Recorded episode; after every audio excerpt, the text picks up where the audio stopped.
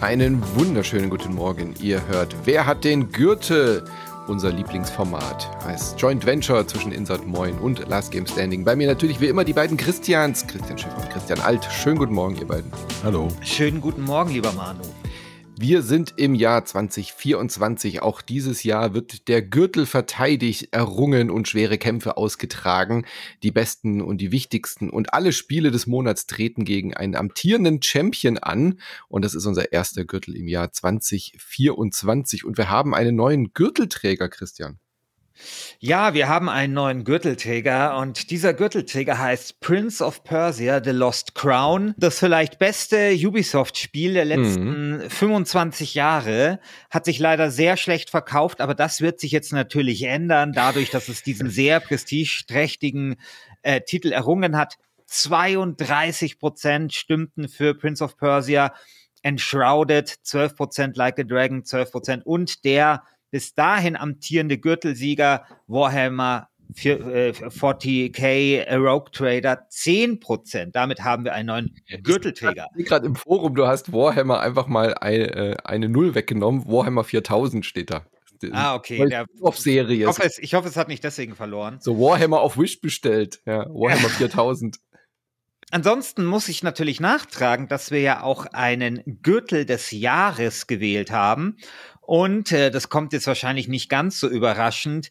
Diesen Gürtel des Jahres hat sich Baldur's Gate 3 geholt mit dem größten sozusagen mit, der, mit dem größten Anteil der Stimmen in der Gürtelgeschichte, also in der Jahresgürtelgeschichte. 52 Prozent haben für äh, Baldur's Gate 3 gestimmt. Im Vergleich dazu Elden Ring 2022 nur 33 Prozent und It Takes Two 2021 25 Prozent. Also das ist schon sehr, sehr überzeugend, die Leistung, die da Baldur's Gate 3 in diesem Jahr abgerufen hat. Vielleicht auch so ein bisschen die Wiedergutmachung, dass es nicht in die höchsten Ränge der Gürtelträger aufsteigen durfte und so ein bisschen abgestraft wurde genau. mit, mit diesem One-Time-Wonder Warhammer. Ne? Genau. Aber Prince of Persia, ein verdienter Gürtelträger, würde ich sagen. Ja, ähm, hat mir auch sehr viel Spaß gemacht, finde ich auch sehr, sehr gut. Und es zeigt ja auch, dass kleine, ich nenne es mal Double-A-Spiele auch ihre Berechtigung haben. Nachdem wir von Ubisoft ja jetzt gehört haben, dass jetzt neuerdings Quadruple-A-Spiele rauskommen mit Skull and Bones, finde ich das sehr, sehr gut, dass wir sagen, hey, Ubisoft, guck mal, Eve, guck mal hier rüber, Prince of Persia, besseres Spiel. Macht lieber kleine, schöne, äh, knuffige Sachen als diese völlig überkandidelten Dinge. Genau, und dieses schöne, knuffige Spiel, wie du es nennst, werden wir jetzt ausstatten mit einem Kampfnamen, denn auch dazu gab es eine Abstimmung. Und diese Abstimmung ist, wie wir es sehr lieben, natürlich unentschieden ausgegangen. Die einen wollten, dass wir im Jahr 2024 die Siegerspiele mit Kampfnamen aus dem Bereich Brötchen, Brotsorten und Gepäck, äh, Gebäckstücke ausstatten. Und die anderen wollten Dinosaurier haben. Beide haben 28 Prozent. Deswegen würde ich vorschlagen, wir machen es mal so, mal so, wie wir Bock haben, aus diesen zwei großen äh, Feldern, aus denen wir uns Namen picken können, oder? Ganz genau. Oder wir vermixen so. es einfach wie der Mondschnittosaurus aus Montpellier. Genau. Ähm, der Mondschnittosaurus aus Mont Montpellier, das nehmen wir, oder, Christian? Das finde ich auch gut. Ja, das können wir nehmen. Übrigens, äh, da sind wir schon drin großartige Meme-Schlacht im Forum. Es hatte richtig, äh, hatte so ein bisschen Wasted-Stimmung, um das mal wieder so zu sagen. Ähm, einer hat dann einen Text geschrieben, die anderen haben dann mit KI einen Song daraus gemacht und ich habe mich weggeschmissen vorhin. Ein Song über Dinos, die der Pass Patisserie frönen und da hören wir doch mal kurz rein in diesen Song. Den dürfen wir einfach nicht verpassen. Mats. In einer Welt vor unserer Zeit, wo Dinosaurier tanzen im Sonnenlicht Sie essen Croissants mit Leidenschaft in einer Bäckerei voller Lebenskraft.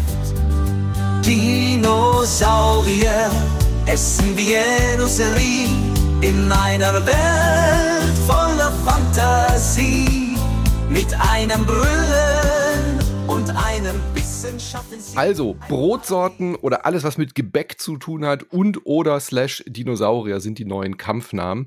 Und das heißt, dieses frische Gebäck, der neue Gürtelträger, muss sich jetzt den Spielen aus dem Januar 2024 stellen nein, es ist ja der Gürtelträger aus dem Januar, muss ich den Spielen im Februar stellen und da sind einige spannende Sachen dabei. Womit fangen wir an? Was habt ihr gespielt, ihr Lieben? Ähm, ich glaube, wir haben beide, also Christian und ich haben auf jeden Fall beide Pacific Ride gespielt. Drive. Oh, das klingt spannend. Äh, Drive, genau. ähm, Drive. Und ich, und ich arme Sau. Naja, wobei so schlimm war das nicht. Ich habe Skull and Bones gespielt. Puh. Ich habe sehr viel gespielt diesen Monat. Also ich habe Pacific Drive gespielt, Pacific Ride habe ich ausgesetzt. äh, ich habe Last Epoch gespielt, ich habe Persona 3 gespielt ähm, und ich habe News Tower gespielt. Wahnsinn. Ähm, Helldivers 2 habe ich auch eine halbe Stunde gespielt. Was ist neu los? Wo sind meine bekannten zwei Christians, die nichts ja. gespielt haben? Ja, ist, äh, also, es ist ja. einfach, äh, es ist der Februar der Überraschungen und äh, ich rück, rücke hier an mit einem vollgefüllten Tablett. Sehr schön. Ja, aber dann, du hast ja schon erwähnt, Pacific Drive. Das ist irgendwie ein Survival-Spiel, bei dem man mit einem Auto in der Zombie-Apokalypse unterwegs ist oder so. Mehr weiß ich darüber noch nicht. Nee, also es ist keine Zombie-Apokalypse. Also man fährt mit seinem Auto in so einer Zone, die ist so ein bisschen, äh, ich sag mal, verstrahlt. Äh, und wenn du da einmal drin bist, kommst du nicht mehr raus. Das ist so ein bisschen Stalker-mäßig. Und äh, in dieser Zone ist alles ein wenig Akte X-mäßig, würde ich mhm. sagen. Ich erkläre das Spiel gerade nicht besonders gut, aber in dieser Zone ist alles ein bisschen verschoben. Die, äh, da sind komische Kräfte am Werk. Äh, es gibt elektrische äh, kleine Monster, die überall rumlaufen. Es gibt äh, Säulen aus Beton, die hochfahren äh, plötzlich aus dem Boden äh, stampfen und du bist einfach in dieser Zone und hast nur ein Auto und um da rauszukommen aus dieser Zone oder überhaupt überleben zu können, musst du dein Auto upgraden. Du hast so einen krassen Familienkarren aus den 80ern. Es sieht so ein bisschen aus wie so ein äh, Buick oder sowas. Gell? Ja, genau, genau. Ich hätte jetzt Volvo gesagt, irgendwie so. Man kennt so einen Kastenwagen, äh, so ein Kombi aus äh, so ein 80er Jahre. Äh, so, so, ein Auto, was El Bandi fahren würde. Ja, oder? genau, genau. Sowas hast du. Und äh, du fährst auch die El Bandi-Version davon, nämlich die ist total kaputt, das Auto, äh, fällt an allen Ecken und Enden auseinander. Aber du kannst ja craften. Und normalerweise sind der Christian und ich ja einer Meinung, dass man irgendwie craften, craften ist nicht so meine Lieblingsmechanik, aber das Craften in diesem Spiel ist einfach geil. Das macht super viel Spaß.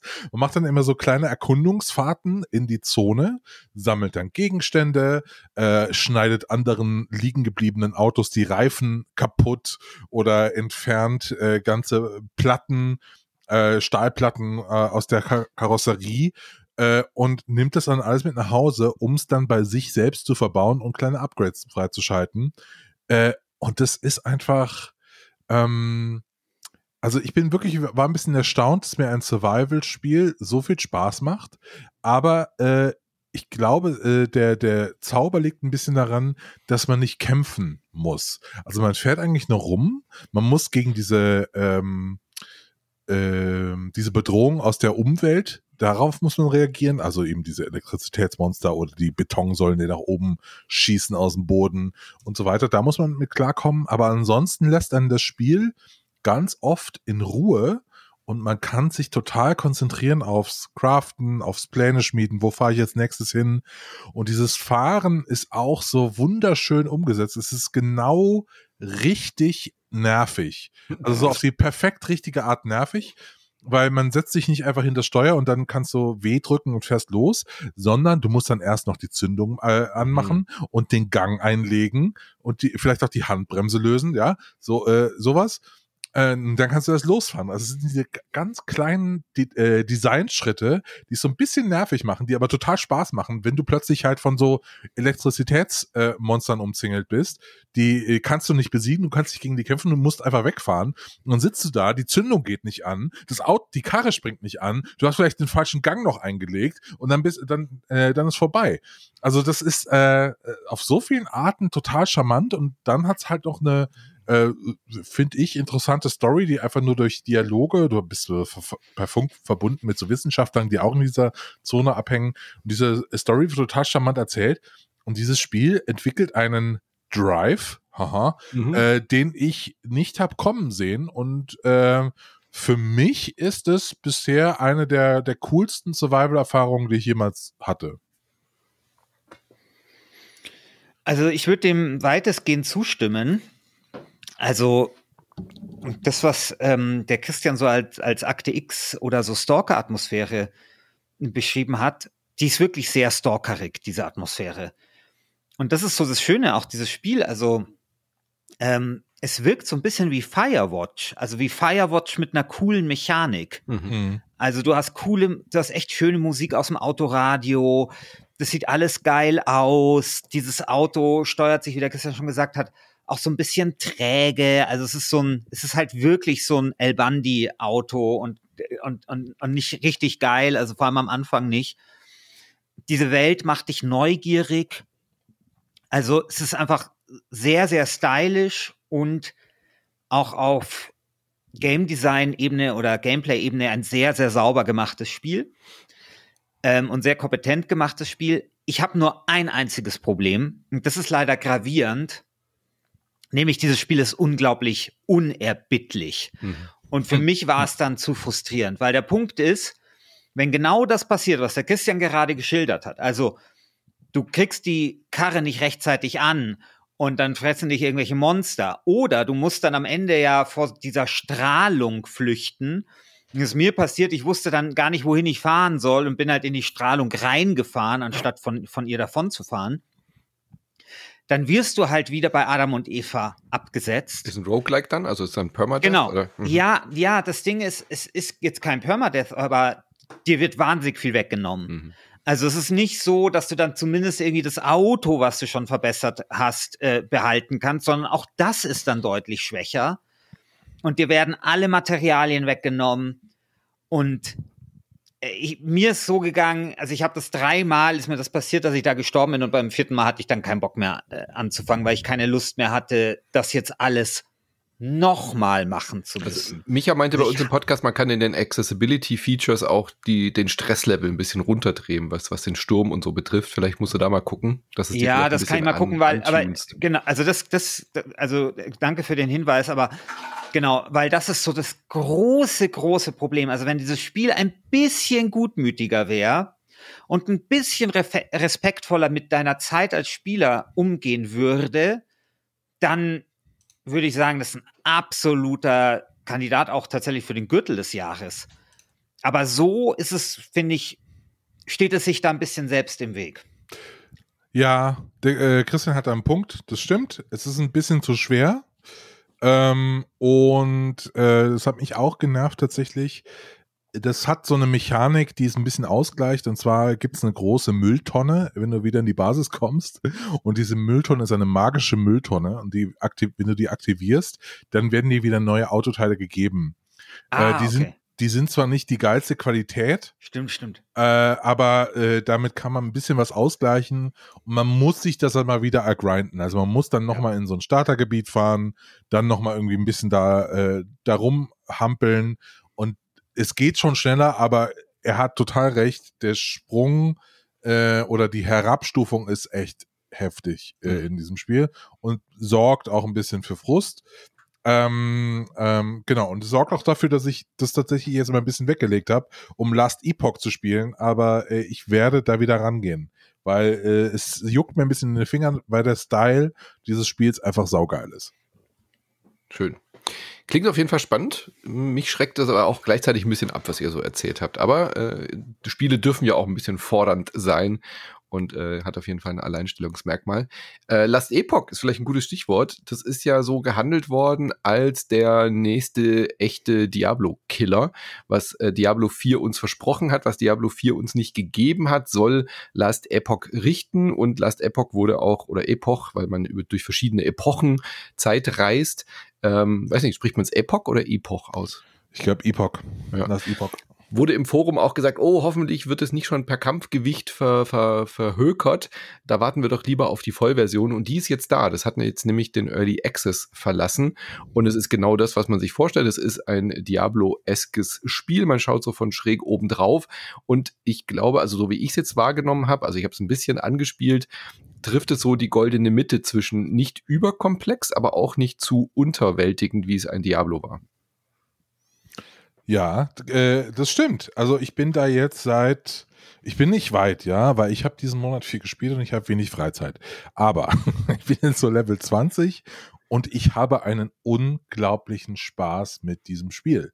Ähm, es ist, äh, genau wie du beschreibst, äh, irgendwo in der Mitte zwischen ähm, Path of Exile und Diablo 4.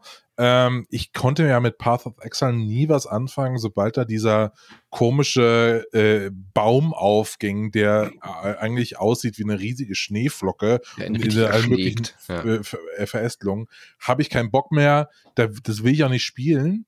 Aber also Last Epoch hat so viele kleine, schlaue Ideen im Game Design, die äh, dann auch wirkliche Konsequenzen haben, dass ich gerade relativ baff bin, dass dieses Spiel von einem, ich glaube, zwei Dutzend Leuten gemacht wurde.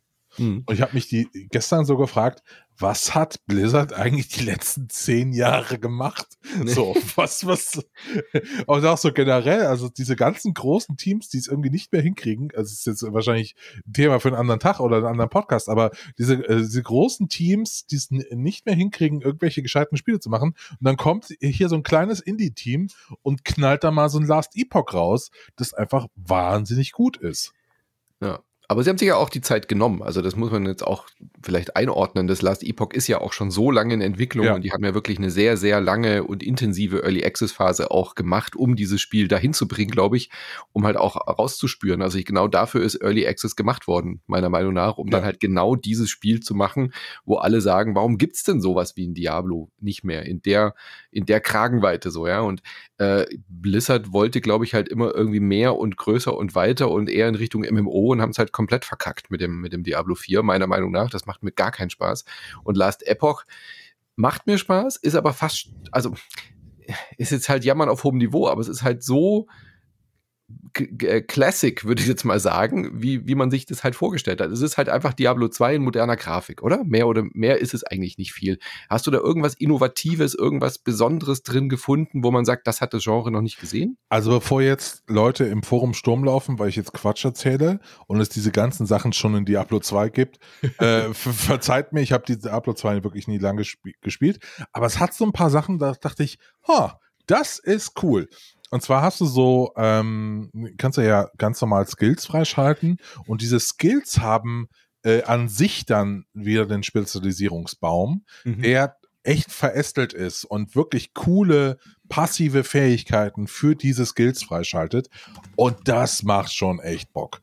Also das kriegt man auch ähm, unabhängig jetzt von einem Stufenaufstieg. Das passiert auch einfach manchmal auch nach Quests oder so, äh, die abgeschlossen äh, sind, dass man noch da so einen passiven Punkt dazu bekommt das ist wirklich geil. Ähm, ich mag total dieses Spezialisierungsprinzip ähm, äh, generell. Also man hat so Grundklassen. Ich spiele gerade eine Schurkin und dann gibt es irgendwie die Bogenschützin, die äh, den, den Schurken, der mit einem Bär und Fallen an, angreift und den Schurken, der, äh, ich glaube, mit so Doppeldolchen und äh, Blink und dann wieder raus äh, äh, eine Taktik macht was un drei komplett unterschiedliche Spielweisen sind für einen und denselben Charakter. Man diese und das ist, glaube ich, so, was mich bei äh, was so eine, also ich glaube, Diablo 4 hat so versucht, so eine Tiefe anzudeuten, indem man irgendwie Item-Builds macht, ne? Und, aber es geht nie so weit. Und dadurch, dass dieses Spiel so äh, diese Pfade so schön offenlegt und noch, man kann sich mal wieder neu entscheiden und neu zuweisen, das ist schon, das macht echt, das macht echt Bock. Mhm. Also, äh, der Schiffer hat mich gestern gefragt, die hat die schifferigste Frage aller Schifferfragen gestellt, und zwar, leveln die Gegner mit? So. Weil das ist ihm sehr wichtig, dass wenn man in Startgebiet ist und äh, dass man da mal ein bisschen aufräumt äh, und dann äh, da alles wegbratzelt. Ähm, die Frage kann ich ja nicht schlussendlich beantworten, weil ich nicht genau weiß, ob ich einfach nur gut geworden bin in diesem Spiel oder ob die Gegner weil die Gegner nicht mitgelevelt sind, weil ich bin extra nochmal zurückgegangen. Aber äh, was ich da nochmal festgestellt habe, ist, dass dieses Spiel diesen, äh, diesen perfekten Hack-and-Slay-Loop mhm. äh, richtig gut drauf hat. Dass du halt dieses, du findest einen geilen Gegenstand oder levelst genau richtig auf, konzentrierst dich dann auf äh, ne, ein Bild, der diesem Gegenstand entspricht und dann kannst du mal 20, 25 Minuten richtig aufräumen, bevor es wieder schwerer wird. Und mhm. das macht echt Spaß. Und sieht auch gut aus, finde ich. Es sieht super aus. PC-only natürlich bisher noch, aber man kann es dort auch mit dem Gamepad spielen. Das war die einzige Manko, was mir so aufgefallen ist beim Anspielen, dass es steuert sich nicht ganz so gut mit dem Gamepad, wie es ein Diablo gemacht hat. Also da müssen sie noch ein bisschen was machen. Da kann man manche Sachen dann nicht so ganz gut ausführen, aber ähm, die meisten spielen solche Spiele ja wahrscheinlich eh meistens mit Maus und Tastatur noch am PC. Man hat zum Beispiel diese Ausweichrolle nicht irgendwie, die, die fehlt mir. da muss man dann irgendwie so einen Sidestep machen mit einer Attacke, um irgendwie das zu simulieren, was finde ich bei Diablo 3 wirklich gut funktioniert hat und dann ja auch Einzug gehalten hat, dass man äh, Action-RPGs gut mit dem Gamepad spielen kann. Aber das sind ja Kleinigkeiten, die gepatcht werden können. Ähm, rein mit Patches wird das nächste Spiel, glaube ich, nicht mehr zum absoluten Highlight. Das ist das besagte Quadruple A-Spiel, von dem Yves Goumont gesprochen hat. Skull and Bones ist tatsächlich wirklich, wirklich erschienen. Das ist keine Vaporware. Es kam tatsächlich raus. Christian Schiffer und ich haben es uns angeschaut. Bin gespannt auf deine Eindrücke, Schiffi. Wie hat's dir denn gefallen?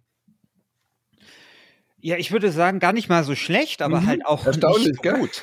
ja. Naja, also das ist halt, also der Christian Alt hat mal vor Jahren einen Tweet äh, geschrieben, nämlich, wenn Ubisoft morgen aufhören würde, Spiele zu machen, würde sich nichts ändern. Und in der Hinsicht ist einfach Skull and Bones das Ubisoftigste Spiel, das Ubisoft jemals gemacht hat. Weil es ist einfach komplett egal. Also es ist ja noch nicht mal richtig schlecht. Also ich nee. meine, wenn es richtig schlecht wäre, wäre es ja nicht egal. Es ist aber halt auch nicht besonders gut und es ist halt irgendwie so gar nichts. Ähm, bei, ihr, ihr, wisst ja, dass bei Schiffers Spielebude habe ich ja diese Wertungsreform gemacht vor einem Jahr, dass jetzt nämlich 100, also sozusagen 50 genau den Durchschnitt repräsentiert, ja, nicht so wie bei allen anderen, weiß ich mhm. nicht, wo der Durchschnitt bei einer 74 oder sowas liegt. Und da konnte ich tatsächlich völlig reinen Gewissens eine 50 vergeben, beziehungsweise eine 5,0. Weil ich habe noch nie so etwas Durchschnittliches gespielt. Das ist so die Jack Wolfskin-Jacke unter den Computerspielen. Ja. Also, es ist, gesagt, mal, es ist, ja nicht mal so schlecht. Also, es ist nicht mal so schlecht, dass man sich drüber aufregen könnte. Ja, das meine ich ja. Das meine ich ja. Wenn es schlecht wäre, wäre es ja nicht egal. Dann wäre es ja wenigstens schlecht. Aber es ist ja eben nicht schlecht. Wobei, was ich sagen gut. muss, was, äh, also wenn man dann mal im Spiel drin ist, ist es halt leider irgendwie egal, solide, wie du gesagt hast. Man kann ein bisschen Spaß mit haben. Es ist aber auch nicht besonders prickelnd. Aber ich finde, ja. der Anfang ist schon relativ schlecht. Also diese, ja. dieses Ankommen da, äh, diese Art Tutorial-Geschichten. Ich meine, es gibt viele Spiele mit schlechten Tutorials und schlechten Einstiegen, aber Skull and Bones reiht sich da wirklich glamourös, äh, glamourös ein. Das ist wirklich, nach dieser langen Wartezeit ist dieser ganze Anfang halt so hölzern und äh, trocken, weil man eben halt sehr schnell merkt, das ist nicht die Hauptaufgabe des Spiels. Es ist kein Assassin's Creed und es will es auch nicht sein. Es ist kein Black Flag, so, ja. Du sollst nicht viel draußen rumlaufen, aber dann hätte ich halt komplett drauf verzichtet. Also du, du gehst ja nur in diese ja, Hub-Welt und äh, klapperst ein paar Piraten ab, die dir Missionen geben und alles andere machst du ja auf dem Schiff. Was das Spiel nämlich eigentlich sein möchte, ist irgendwie ein Seekampf-MMO, aber auch da hat es trotz dieser ewig langen Entwicklungszeit, man merkt halt richtig, wie oft sich diese Vision dieses Spiels verändert hat. Und jetzt ist es halt so ein, so, so, so, so ein Basiskern übrig geblieben. Aber das, was sie jetzt eingeschlagen haben, dieser MMO-Weg, jeder hat irgendwie ein Schiff und es gibt äh, Schiffkämpfe. Es, fehlen, es fehlt halt alles, was ein Basic MMO ausmacht. Also was so äh, World of Warcraft von Anfang an hatten. Irgendwie Gilden oder verschiedene Klassen und so weiter. Das, das fehlt irgendwie. Äh, jeder schippert da ein bisschen mit seinem Schiff rum, äh, sammelt ein paar Ressourcen ein und erfüllt ein paar Aufträge. Und so dieses Endgame, auf das man so irgendwie hinarbeiten soll, das fehlt irgendwie auch noch. Also auch da wirkt das Spiel einfach komplett unfertig und halt auch einfach, ja, irgendwie so langweilig, oder? Man schippert da rum, macht seine Missionchen und der, der, der Wasserkampf ist ja nicht mal besonders spektakulärer als bei allen anderen Spielen, die irgendwie eine ja, gute Wasserengine haben. Aber, aber das macht ja noch am meisten Spaß, finde ich. Also diese ja. Schiffskämpfe, die habe ich sehr gerne gespielt sind mega unrealistisch, aber es ist super. Bisschen zu arcadig so, gell? Niemand hat Bock auf realistische Schiffskämpfe, ist wunderbar so.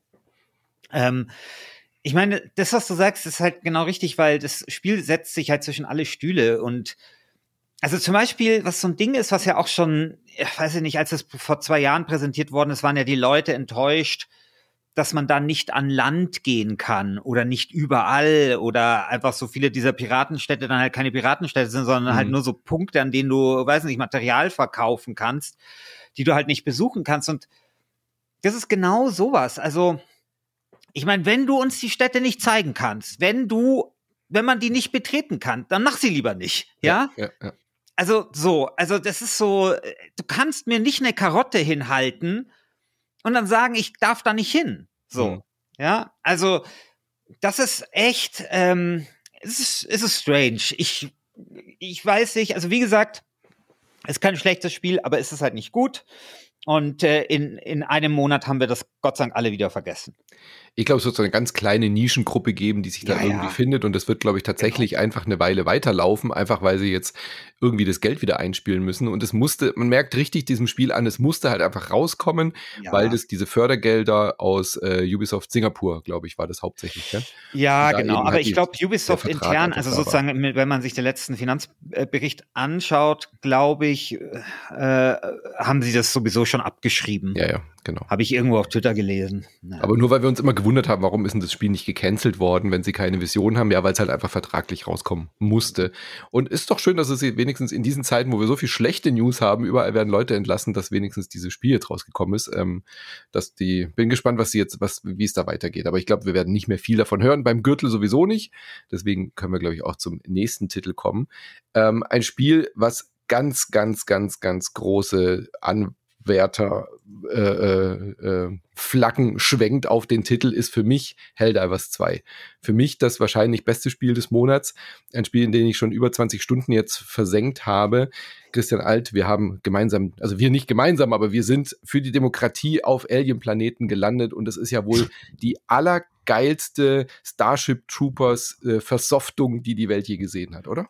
Also, ich muss da mal kurz ein bisschen ausholen. Also, ich habe mir äh, Helldivers 2 gekauft, weil ich dachte, ich probiere das jetzt mal aus. Ich lese so viel über dieses Scheißspiel, ich will das jetzt mal wissen, wie das ist.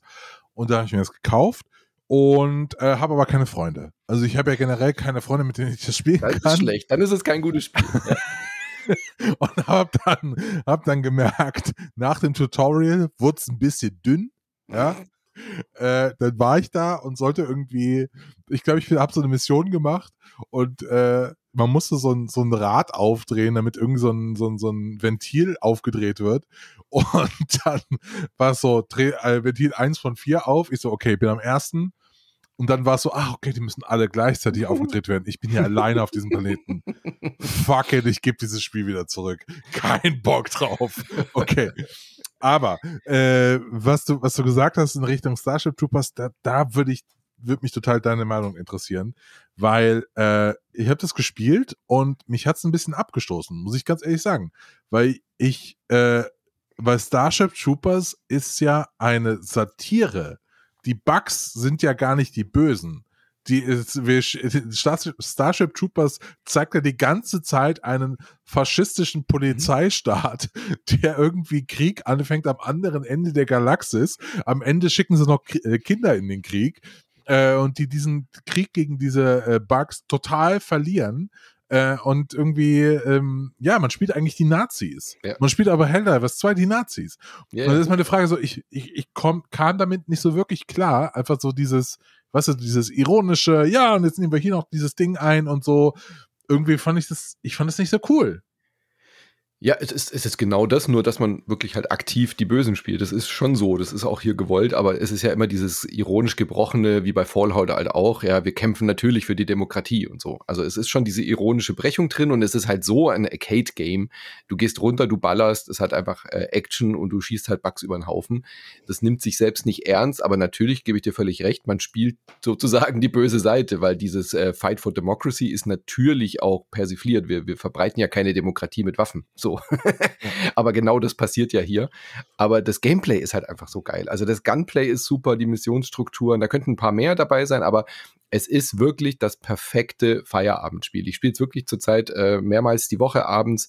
Ähm, bei unserer Insert Moin Community auf dem Discord sind 10, 12 Leute. Immer, wenn man sagt, hat jemand Bock auf Helldivers, zack, sofort sind irgendwie drei Leute parat und da zu dritt oder zu viert in diesen Kapseln auf dem Planeten zu ballern und dann diese Koop-Missionen machen. Man spielt ja nur PvE, also nur gegen, gegen das Environment. Es gibt kein PvP.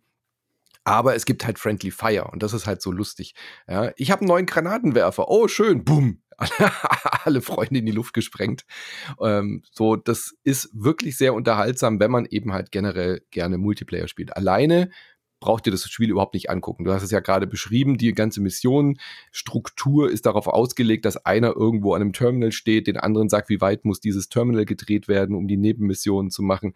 Und allein die Gegnerwellen, die auf dich zukommen, kannst du alleine gar nicht bewältigen, weil du ständig nachladen musst. Also das hat einfach null Singleplayer-Content und will das auch nicht. Dass man überhaupt alleine auf die, auf die Erde kann, ist irgendwie komisch aber. Ja, war ein bisschen dumm in meinem Fall, aber, aber es äh, passt. passt. aber äh, mark my words, das wird eine Rolle spielen. Das ist auf jeden Fall in den Top 3 diesen Monat dabei. Das glaube ich auch. Relativ sicher. Ja. Genau. Aber du hast dann deine Zeit in Persona 3 Reload gesteckt. Das kann man ja wohl sehr gut alleine spielen, oder? Das kann man sehr gut alleine spielen, obwohl ich da sagen muss, ich bin noch nicht so weit, wie ich gerne wäre, um äh, das entsprechend zu würdigen. Ich habe diesen Monat viel angespielt, ja. Man merkt's. Ja? Mhm. Aber äh, Persona 3 Reload hat mich total interessiert. Ähm, ich hatte ein längeres Wochenende. Ich hatte den, das Steam Deck dabei und da dachte ich mir, scheiße, ich kaufe mir das jetzt. Und dann äh, äh, fange ich da mal mit an. Ich bin, glaube ich, 15 Stunden oder so drin und ich finde es geil.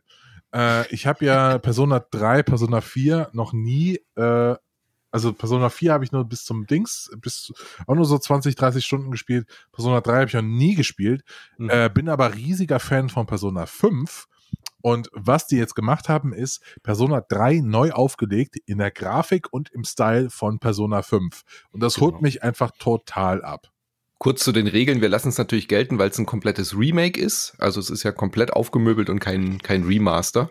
So ein bisschen wie bei Final Fantasy VII Rebirth oder Remake. Ja, es ist komplett anders. Also ja. so, ähm, da, wenn ich mir da die Bilder vom Original ansehe, da ist kein mhm. Stein auf dem anderen geblieben. Die Story und die Charaktere sind natürlich noch die gleichen, klar. ja, obwohl man da sagen muss, äh, wenn jetzt Menschen äh, äh, uns zuhören, die den Dreierteil, äh, den dritten Teil gespielt haben, vor allen Dingen in der Complete Edition, was anscheinend nicht drin ist, ist das äh, zweite Ende und eine, eine andere Nebencharakter, äh, Nebenfigur, die aus den DLCs kommen, mhm. die werden erst nachgeliefert. Ist ja also, immer so. Das ist so typisch wie der ja. Atlus, oder? Bei Persona immer nochmal eine Edition und dann nochmal die Royal und oh, furchtbar.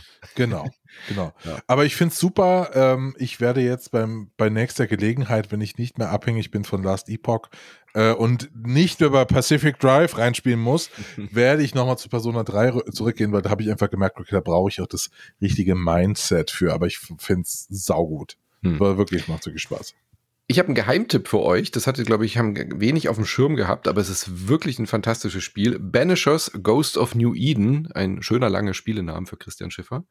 Ähm, das ist das neue Spiel von Don't Not und aus der es ist nicht, also die machen ja immer so zwei Arten von Spielen. Die haben ja Don't Not ist ja bekannt geworden, auch durch Life is Strange, wo man eher wenig Gameplay hat, aber sie haben ja immer auch ein paar Spiele gemacht, die dann wiederum sehr viel Gameplay haben äh, Remember Me oder Vampire mit Y geschrieben und Banishers ist wieder eins von die, denen. Also es ist ein Third-Person-Action-Adventure, stellt euch sowas wie The Witcher vor. Man spielt ein Pärchen, die Geisterjäger sind, aber in einer Welt, die eben, ähm, wo sind wir da genau? Viktorianisches England, äh, Schottland ist er. Er kommt aus Schottland und die sind dann in New Eden, also als die, als sie gerade in die neue Welt übergesiedelt sind nach Amerika. So, ja. Und er ist der Geisterjäger Apprentice, also er ist der Lehrling quasi von, von ihr, ich weiß gerade ihren Namen nicht, und sie stirbt. Jetzt kommt die Ironie an der Sache, die beiden sind ja Geisterjäger und werden immer gerufen, so wie der Witcher halt gerufen wird, wenn es irgendwo Monster gibt, werden sie halt gerufen für Geld, um Geister auszutreiben. Also wenn irgendjemand in dieser Welt oder in diesen, ähm, also spielt in unserer realen Welt, wenn die halt irgendwie denken, jemand ist besessen oder jemand wird von Geistern verfolgt, dann werden die gerufen, die machen dann ihre Rituale und äh, schicken dann die Geisterwesen wieder zurück in, in die Sphäre, so nach dem Motto. Und es wird davon ausgegangen, dass es diese Geisterwesen eben wirklich gibt. Man sieht die auch und man sieht diese Rituale auch. Und jetzt kommt die Ironie an der Sache. Sie stirbt dann in dem Tutorial am Anfang, in der, am Anfang der Geschichte und sie hauntet dann ihn, weil sie eben so, so große Liebe haben, dass sie ihn noch nicht verlassen kann und will, weil sie eben da diese Hauptmission, diese große Bedrohung der Erde noch nicht abgeschlossen haben. Also er als Geisterjäger ist selbst gehauntet von einer, von einem Geist. Und äh, gameplay-technisch haben die das dann so aufgegriffen, dass du beim Kämpfen zwischen den beiden hin und her schalten kannst. Also du kannst dann mit ihm mit einem äh, Schwert einfach physischen Schaden machen und kannst aber jederzeit wechseln zu ihr, hast so ein Tag-Team-Move sozusagen und kannst dann mit ihr so äh, mystischen, magischen Schaden machen. Manche Gegner sind da halt anfälliger. Und das Ganze wird dann richtig toll erzählt. Es sind wahnsinnig gute SynchronsprecherInnen, die äh, mit äh, schottischem Dialekt, mit irischem Dialekt und so sprechen. Ähm, toll erzählt, was Don't Not halt immer gut kann. Es ist sehr viel Emotionalität drin. Man nimmt den beiden auch wirklich ihre große Liebe ab. Und es ist auch wieder Don't Not typisch. Du musst dich dann entscheiden, so die grundlegende Moralentscheidung, dann äh, willst du die Leute in diesen verschiedenen Gebieten, auf denen du dich dann bewegst in dieser Open World, willst du die dann verbannen und unschuldig verklag, äh, verurteilen, damit du ihre Seelenenergie kriegst, damit du deine Frau wiederbeleben kannst? Oder bist du halt gerecht und fair und äh, führst ihnen nicht diese, diese Strafe zu, sondern löst diese Fälle dann in echt, dann, um sie dann aber wiederum zu befreien. Also da steckt sehr viel von Don't Not drin grafisch umwerfend. Ich finde, es sieht unfassbar gut aus, durch diese Welt zu laufen. Ähm, es hat tolle Cinematics, also tolle Zwischensequenzen. Ganz, ganz tolles Spiel. Der einzige Knackpunkt ist, das, was so cool klingt, nämlich dieses Kämpfen und mit den beiden Charakteren hin und her wechseln, das ist leider furchtbar. Also die, die hätten leider irgendwie ein anderes Studio beauftragen müssen, was denen mal ein gutes Kampfsystem macht, das ist leider der einzige Knackpunkt. Das Kämpfen macht einfach keinen Spaß bei diesem Spiel und du musst leider sehr viel kämpfen. Also das, was Witcher eben gut hinkriegt, ist hier so eher der, man, man, man kämpft sich im wahrsten Sinne des Wortes durch, damit man äh, immer an die guten Stellen des Spiels kommt und denkt sich dann, oh, nicht schon wieder so ein nerviger Kampf. Das bricht dem Spiel leider so ein bisschen das Genick, aber wenn man auf gut erzählte Story-Games steht, sollte man da mal einen Blick drauf werfen. Mich hat es sehr gut unterhalten. Gut. Ja, super. Hey, es kommt so viel raus diesen Monat. Wahnsinn. Das gibt es alles nicht. Ähm, Starker Monat, ja. Balatro habe ich gestern von gehört. Das ist ha. ein Roguelike mit äh, Pokermechanik, wenn ich mich nicht richtig, ja. wenn ich mich äh, richtig erinnere. Ne? Auch das ist ein Spiel, das habe ich am Steam Deck installiert, nachdem es irgendwie am Wochenende gehypt wurde. Ist äh, es gibt einen Newsletter, den habe ich abonniert, der ist von The Verge, der heißt Installer. Und da wird jede Woche irgendwie Software und anderer Kram irgendwie äh, präsentiert, den man sich irgendwie holen sollte oder der interessant ist. Und da ging es äh, um letzte Ausgabe um dieses Spiel und die Überschrift war so ein bisschen, dieses Pokerspiel wird dir dann Wochenende klauen. Aha. Und ich so, okay, äh, schau ich mal rein. Sold. Es ist wirklich geil. also es ist irgendwie, man spielt ähm, so eine Art Poker, äh, aber äh, es ist nicht wirklich Poker, weil man super viele Karten noch einfach wegschmeißen kann. Aber es geht darum, die besten Hände zu versuchen zu gewinnen. Es ist ein Deckbuilding-Spiel mit Poker-Mechanik. Mhm. Ähm, und äh, ja, es ist äh, leider sehr gut. Das, das perfekte Steam Deck Spiel. Ich habe es ähm, während ich äh, Herr der Ringe 2 geschaut habe, ein bisschen Ballatro gespielt und fand es sehr geil.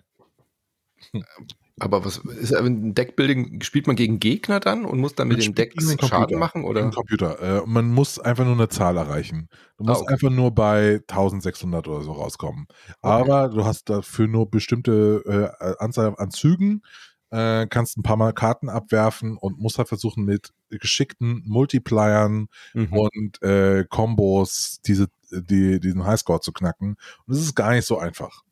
Ist es schon final oder ist es noch so ein Early Access? Das ist schon final. Ich habe eben okay. extra noch geschaut, deswegen, ähm, also es kam irgendwie letztes Jahr in Early Access raus äh, und jetzt ist es final. Oder die Beta hat letztes Jahr angefangen, jetzt ist es final. Okay. Wir haben nämlich noch zwei ganz wichtige Spiele, die diesen Monat sehr geprägt haben, wo wir aber jetzt nochmal diskutieren müssen, ob sie schon Kampfgewicht haben. Ich fange mal mit dem perfekten Steam Deck-Spiel an, nämlich Deep Rock Galactic Survivor. Habt ihr davon gehört? Das hat mhm. mir so viel Zeit weggefressen diesen Monat. Hätte ich nicht gedacht. Das ist ein, habt ihr nicht gehört, oder? Doch, habe ich schon mal gehört, ja. ja. Deep Rock Galactic war ja so ein Koop-Zwergen-Minen-Abbauspiel. Das ist ja nicht nix für uns drei so, äh, habe ich nur Gutes von gehört, aber habe ich nicht so richtig äh, Zeit rein investiert, weil es auch solo nicht besonders gut funktioniert. Und Deep Rock Galactic Survivor ist jetzt ein Spin-off von einem kleinen Indie-Studio, die eben zu dem Studio hin sind und haben gesagt, hey, die Formel, die ihr habt, also ihr habt diese coolen Charaktere, die Zwerge, die Mine und so weiter. Und es gibt doch äh, Vampire Survivor, was total der Hype ist. Ja? Brotato kam raus, also dieses Genre von Auto, Bullet Hell, Shooter, Survivor Game. Das würde sich doch super gut miteinander vermählen lassen. Hier ist unser Pitch, wollt ihr das mit uns machen? Und dann haben die gesagt, ja geil, hier ist die Lizenz, macht mal. Und das ist so geil geworden. Ich spiele wirklich gerade nichts anderes mehr, wenn ich das Steam Deck irgendwohin mitnehme. Spiele ich immer mal wieder eine Runde. Du hast diesen kleinen Zwerg und der buddelt einfach in der Mine nach Gestein und du hast halt Kanonen, die automatisch ballern, wie bei Vampire Survivor. Aber allein schon dieser kleine Twist, dass du äh, in der Mine dir deine eigenen Gänge graben kann, wertet dieses Genre nochmal unfassbar auf, weil du, du läufst halt die ganze Zeit so im Kreis und versuchst nicht eben von diesen Gegnern übermannt zu werden, die halt so in Wellen auf dich zukommen.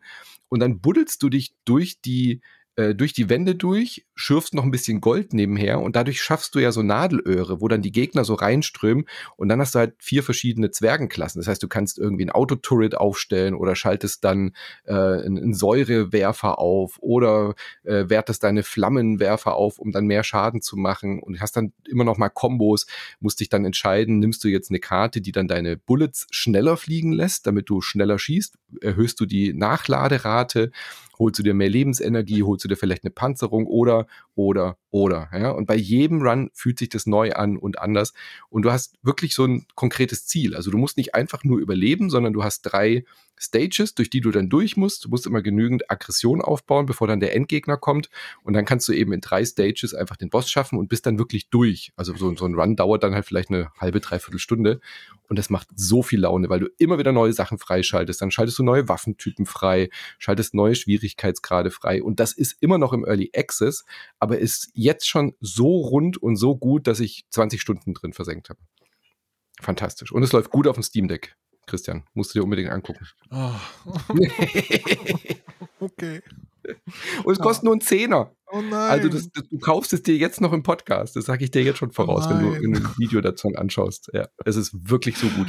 Ah, ja. ja, okay. Also da würde ich, da ich tatsächlich sagen, das hat schon Kampfgewicht, weil ähm, da fehlt nicht mehr viel. Die haben schon in der Roadmap angekündigt, dass die noch neue Biome und neues Zeug dazu machen, aber da steckt jetzt schon so viel drin, dass ich sagen würde, das hat auf jeden Fall Kampfgewicht. Das ist die Frage beim nächsten Spiel, was wir uns beide ja vorgenommen haben anzuschauen für diesen Monat. Genau, es gibt noch ein Spiel, News Tower. Äh, da ist die große Frage, hat das schon Kampfgewicht? Mhm. Äh, das ist ein, ich habe letzte Folge schon mal kurz davon erzählt, es ist ein Spiel, in dem man eine, eine Zeitungs, ähm, eine Zeitung spielt. Man, man besitzt eine Zeitung in New York in den 20er Jahren und äh, muss dann Journalisten rausschicken, um Stories zu recherchieren, äh, muss äh, seine Auflage steigern, muss ähm, ähm, muss Anzeigenkunden glücklich machen, muss PolitikerInnen glücklich machen, die Mafia will manchmal auch was von einem. Und ich hatte damit, ich habe jetzt nur drei Stunden gespielt, aber ich hatte echt viel Spaß damit. Also ähm, ich finde schon echt nicht schlecht. Jetzt hast du aber gesagt vor der Aufzeichnung, hm, müssen wir schauen, ob das schon Kampfgewicht hat, weil äh, so ein bisschen dünn hinten raus. Ja, ich habe es quasi durchgespielt am Stück und das finde ich dann doch ein bisschen erschreckend. Also ich hab, bin auch total drin versunken. Ähm, nach, nach drei, vier, fünf Stunden hatte ich dann aber gefühlt eigentlich alles gesehen, was bisher drin ist. Und die, die Roadmap sagt schon, was da alles noch kommen soll. Und ich habe dann seitdem auch weggelegt. Also ich habe es an zwei Abenden intensiv gespielt und dann seitdem jetzt aber auch nicht mehr. Also im Forum haben auch schon einige geschrieben, die, die reingespielt haben, da würden sie noch eher sich wünschen, dazu warten, weil ich glaube, das Spiel kann einfach noch so viel geiler werden. Und es ist jetzt schon sehr, sehr gut. Also wenn man ein bisschen diese Mad TV Ära, äh, Atmosphäre mag. Er spielt sich ein bisschen anders, er spielt sich eher so ein bisschen wie Sim Tower, weil man ja so diese äh, wirklich in diesen Büros dann so Einrichtungsgegenstände macht und so weiter. Aber es hat trotzdem diesen Mad TV Flair. Man schickt Reporter irgendwo hin, man muss dann die Stories ähm, einsammeln und diese Stories dann so zusammenpuzzeln auf der auf der Titelseite und dann kannst du Druckermaschine erweitern, hast dann Titelseite und dann noch Seite 2, kannst dann Werbeagentur quasi oder Werbe-Sales-Leute äh, einstellen und so weiter. Das ist schon wirklich cool, aber so nach drei, vier Stunden hört es dann auf einmal auf, dass irgendwie was Neues dazukommt. Dann, dann hat es so einen kleinen Stillstand-Moment und dann geht es eigentlich nur noch darum, diese verschiedenen ähm, Nachbarschaften in New York irgendwie abzuklappern und man macht dann doch immer wieder das Gleiche. Also da würde ich mir tatsächlich wünschen, dass es da noch ein bisschen mehr Futter und ein bisschen mehr ein bisschen mehr Fleisch am Knochen hängt. Deswegen würde ich, gerade weil der Monat so stark ist, sagen, News Tower geben wir noch ein bisschen Zeit zu reifen. Alles klar, dann schieben wir es zurück in den Ofen. Zurück mit dir. Aber es ist so gut. Ich mache, also ich habe wirklich Bock drauf. Ich warte jetzt auch, bis es ein paar äh, Updates und Patches gekriegt hat, um da wieder Zeit reinzustecken und spiele lieber Deep Rock Galactic Survivor in der Zeit. Ich habe noch ein paar andere Sachen gespielt, aber da war jetzt nichts dabei, was so mega mich umgehauen hat. Lysfanga The Time Shift Warrior klang besser, als ich es dann gespielt hat. Das ist so ein, äh, äh, auch so isometrisch von oben, aber ist eigentlich eher so ein Puzzle-Game. Es ist Diablo mit Meets Puzzle-Game. Also du hast die Perspektive und das Hack and Slay von einem Diablo aber du musst, hast immer nur so 30 Sekunden Zeit und dann klonst du dich und hast äh, so ein Ghost Car sozusagen. Der kämpft dann aber immer das Gleiche, was du gerade gemacht hast, aber als hättest du dich aufgenommen auf, auf Record. Das heißt, du rennst mit einer Figur los, die schlägt dann auf den Gegner, der hat ein Schild, kriegt keinen Schaden, dann läufst du mit dem zweiten Time Loop hinter den Gegner und schlägst den Gegner dann, damit er eben anfällig ist für Schaden. Klingt super cool, hat auch, ist auch okay, macht auch Spaß, aber es ist halt wirklich nur das. Ja? Du gehst von Arena zu Arena und machst immer wieder diese Puzzle-Games, hat mich dann doch relativ schnell verloren. Und was jetzt heute rauskommt, ich weiß nicht, ob ihr irgendwie was mit Final Fantasy am Hut habt, aber das ist, glaube ich, schon ein Spiel, auf das sehr viele Leute warten. Final Fantasy VII Rebirth ist jetzt da, der zweite Teil des großen ähm, Multiversums-Remakes, nenne ich es mal, nachdem sie mit Final Fantasy VII Remake ja neue Pfade eingeschlagen haben für viele Charaktere, äh, ist jetzt eben halt die Spannung groß, wo geht die Reise hin? Also wie erzählen sie diese Geschichte ja komplett neu? Manche Charaktere, die im ersten Teil eigentlich sterben sollten, leben noch und sind jetzt quasi aktiv dabei. Da ist die Community schon ganz aufgeregt. Ich habe schon ein paar Stunden reingespielt, auch über der Demo hinaus.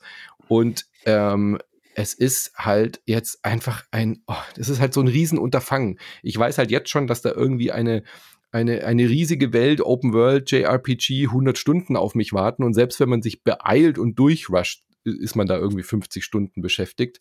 Ich werde auf jeden Fall sehr viel Zeit darin verbringen, aber so die ersten Stunden so richtig gehuckt war ich noch nicht. Auch da wieder das Problem, dass ich das Kampfsystem einfach nicht gut finde, weil, was Final Fantasy VII da hat.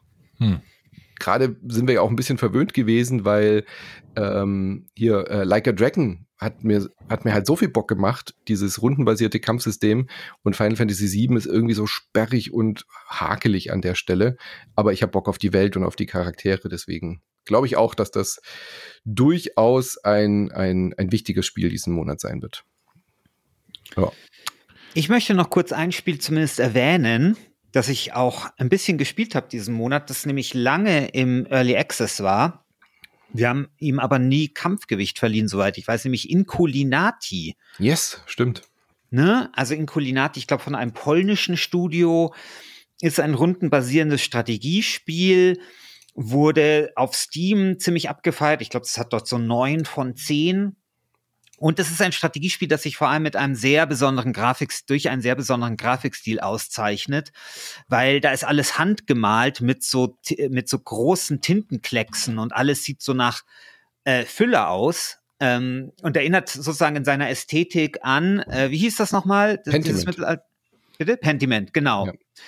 Und ähm, es ist halt super, super schlau, weil, oder super schön, weil die ganzen Monster, wenn du eins erschaffst, wird dann halt mit so einem Tintenkleck, wird mhm. mit so einem Füller dahin gemalt und Tintenkleckse sind halt auch eine Währung und du musst immer gucken, dass du genügend.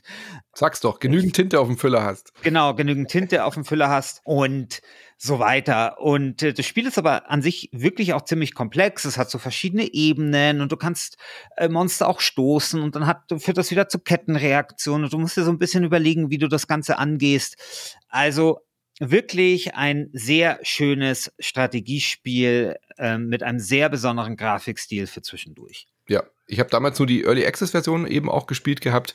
Hat mir auch äh, Spaß gemacht. Ich weiß jetzt nicht, was in der finalen Version alles dazugekommen ist, aber du hast recht, das hat jetzt den Early Access verlassen und ist jetzt in der finalen Version auch da.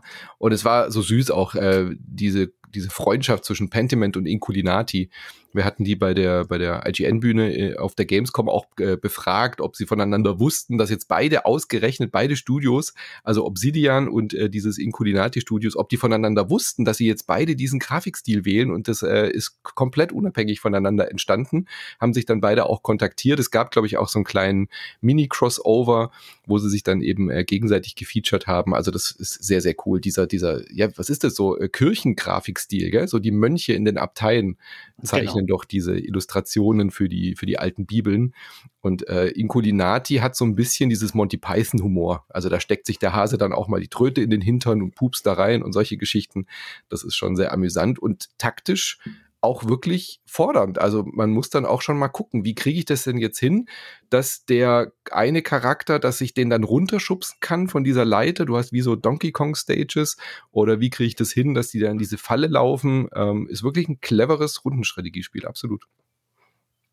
Packe ich mir vielleicht nochmal auf Steam Deck jetzt, wo es final ist. Gute Idee. Das Steam Deck glüht, Christian Alt. War eine gute Investition. ich sowieso, sowieso. ähm, ja, ich hätte auch gerne das Steam Deck OLED, aber äh, mhm. traue mich Geht nicht. Mir auch so. Ja. Nee, ja. Aber Deep Rock Galactic Survivor sieht auch ohne OLED gut aus. Ich bin, bin gespannt, was du sagst. Ja, es kamen äh, viele andere Sachen noch raus. Vielleicht sagt ihr jetzt ja, ah, das ist alles nichts für mich. Vielleicht ist ja ähm, Hellcard was für euch. Suicide Squad Kill the Justice League äh, ist auch so in der Kategorie Skull and Bones zu vergessen, aber ist auch rausgekommen. Foam Stars ist so ein Splatoon Kill. Es spielt alles keine große Rolle, glaube ich, für den Gürtel. Ähm, meine Vermutung wäre, dass die, dass es drei Spiele gibt, die den Titel unter sich ausmachen können. Also ich glaube nicht, dass Prince of Persia es verteidigen wird in diesem Monat. Dafür ist es, glaube ich, nicht gut genug. ähm, ich glaube, es wird Helldivers 2 eventuell Final Fantasy VII, aber das kommt, glaube ich, zu spät jetzt raus. Und Last Epoch hat, glaube ich, gute Chancen in der Community. Was meint ihr? Ja, das glaube ich auch. Also entweder Helldivers 2 oder Last Epoch. Ähm, vielleicht sogar Last Epoch. Das kann ich mir echt vorstellen, was ein bisschen mehr PC-lastig ist. Also ich würde Final Fantasy nicht abschreiben. Hm, also definitiv nicht. Ich, ich meine, es kommt spät, aber die, die, die Umfrage geht ja auch eine Zeit. Das werden bis dahin einige spielen und also die Kritiken sind ja euphorisch. Also mhm. es hat, glaube ich, einen Metascore von 93 gilt als das beste Final Fantasy Spiel seit, weiß ich nicht, Final Fantasy VII himself. genau. ja, ja, also da wäre es schon seltsam, wenn das jetzt keine Rolle spielen würde, ja. ja? Also größtes Spiel und dann noch eine starke Marke und dann auch noch eine hohe Qualität. Also da würde ich fast eigentlich von einem Titelfavoriten sprechen. Und ich würde auch Deep Rock Galactic Survivor nicht außer Acht lassen. Äh, jetzt gerade, weil wir News Tower nicht zugelassen äh, haben, aus Selbstschutz äh, hat auch der, der, der Zwerg, glaube ich, eine gute Chance gegen die Spiele im März dann anzutreten. Ihr stimmt ab auf community.wasted.de, was euer Favorit ist. Und wir machen natürlich wieder einen kleinen Ausblick. Auf was freut ihr euch im März? Da ist auch schon wieder so viel angekündigt. Da sind so viele Sachen dabei. Teilweise wurden auch Sachen rein verschoben in den März, die jetzt hätten schon früher rauskommen sollen ich glaube, das Spiel, auf was ich mich am meisten freue im nächsten Monat, ist tatsächlich endlich mal dieses Alone in the Dark, was jetzt schon aus dem letzten Jahr rübergeschoben wurde. Ob es THQ jetzt endlich gelingt und mit Embracer diese Marke ähm, wiederzubeleben. Da sind ein paar coole, coole äh, Videos schon äh, rausgekommen. Äh, Alone in the Dark war mein Resident Evil damals quasi am PC. Die hatten ja die, diese gleiche Panzersteuerung und diese Perspektive von oben. Und dieses Reimagining könnte ich mir ganz gut vorstellen. Und ein ganz heißer Kandidat ist, glaube ich, auch Dragon's Dogma 2. Habe ich zwar den ersten nie gespielt, aber da ähm, schnalzen alle mit der Zunge, dass das jetzt äh, dann im März endlich rauskommt. Was sind eure Favoriten im März? Ja, also lieber Manu, das ist doch völlig klar. We Are Football 2024 kommt. also der Nachfolger zu We Are Football von Gerald Köhler. Natürlich, und wie hätte ich es vergessen Football hat zweimal, hat zweimal ja den Titel auch geholt mhm. vor drei Jahren. Und äh, ich, also ich habe vorhin den GameStar-Test gelesen. Da war die Rede davon, dass es eine sensationell gute Verbesserung zum, zum ersten Spiel ist. Und äh, ja, also ich freue mich da sehr drauf. Und ansonsten ähm, der Taumaturg, was glaube ich jetzt wieder kurz verschoben worden ja. ist, äh, das, ähm, da freue ich mich jetzt schon seit Ewigkeiten drauf. Also so ein düsteres, in Warschau spielendes CRPG. Mhm. Und ich glaube, das wird total gut. Mhm. Da bin ich auch. Das, ich finde es auch gut, dass sie es ein paar Mal noch verschoben haben, äh, um da noch ein bisschen mehr dran zu feilen. Also hat, glaube ich, auch äh, gute Chancen, ein, ein, Hit zu werden. Genau. Herr Alt, was ist bei dir dabei? Ja, ich glaube, äh, ich interessiere mich ein bisschen, ganz ehrlich, für Lamasoft, The Jeff Minter Story. Weil so wie ich, nee, ohne Scheiß. Weil so wie ich das mitgekriegt habe, ist es eine spielbare Biografie vom Entwickler Jeff Minter, der damals auf dem Atari äh, entwickelt hat oder auf dem Commodore. Äh, und das sieht ein bisschen aus wie eine Mischung aus Doku und ähm, Spielebibliothek. Mhm. Und irgendwie, das will ich mir ansehen, weil ähm, so ein, äh, ein Wandler zwischen den Medien äh, findet man selten. Ist jetzt kein also, Gürtelkandidat, aber nee, ich finde es nee. super spannend viel dabei auf jeden Fall. Gut, dann freuen wir uns auf den nächsten Monat. Ihr stimmt ab, community.wasted.de und ansonsten schaut auch mal bei Insert Moin dabei, wenn ihr mehr zu den Folgen hören wollt oder zu den Spielen, die wir jetzt hier nur kurz ansprechen, findet ihr da auch weitere Folgen. Würde mich sehr freuen und dann hören wir uns drei im nächsten Monat wieder, würde ich sagen, oder? Yes. Bis dann. Genau so ist das. Ciao. Tschüss. Dann ciao. Vor unserer Zeit, wo Dinosaurier tanzen im Sonnenlicht. Sie essen Croissants mit Leidenschaft in einer Bäckerei voller Lebenskraft. Dinosaurier essen wie Jerusalem in einer Welt voller Fantasie. Mit einem Brüllen und einem Bissen schaffen sie ein Paradies zum Genießen. Die Luft ist schwer von Zimt und Teig, ein Gefühl von Wärme und Bereitschaft. Die Dinos teilen ihre Leckerbisse in einem Land, das von Freude zerrissen. Dinosaurier essen wie Enuserie in einer Welt voller Fantasie. Mit einem Brüllen und einem Bissen schaffen sie ein Paradies zum Genießen.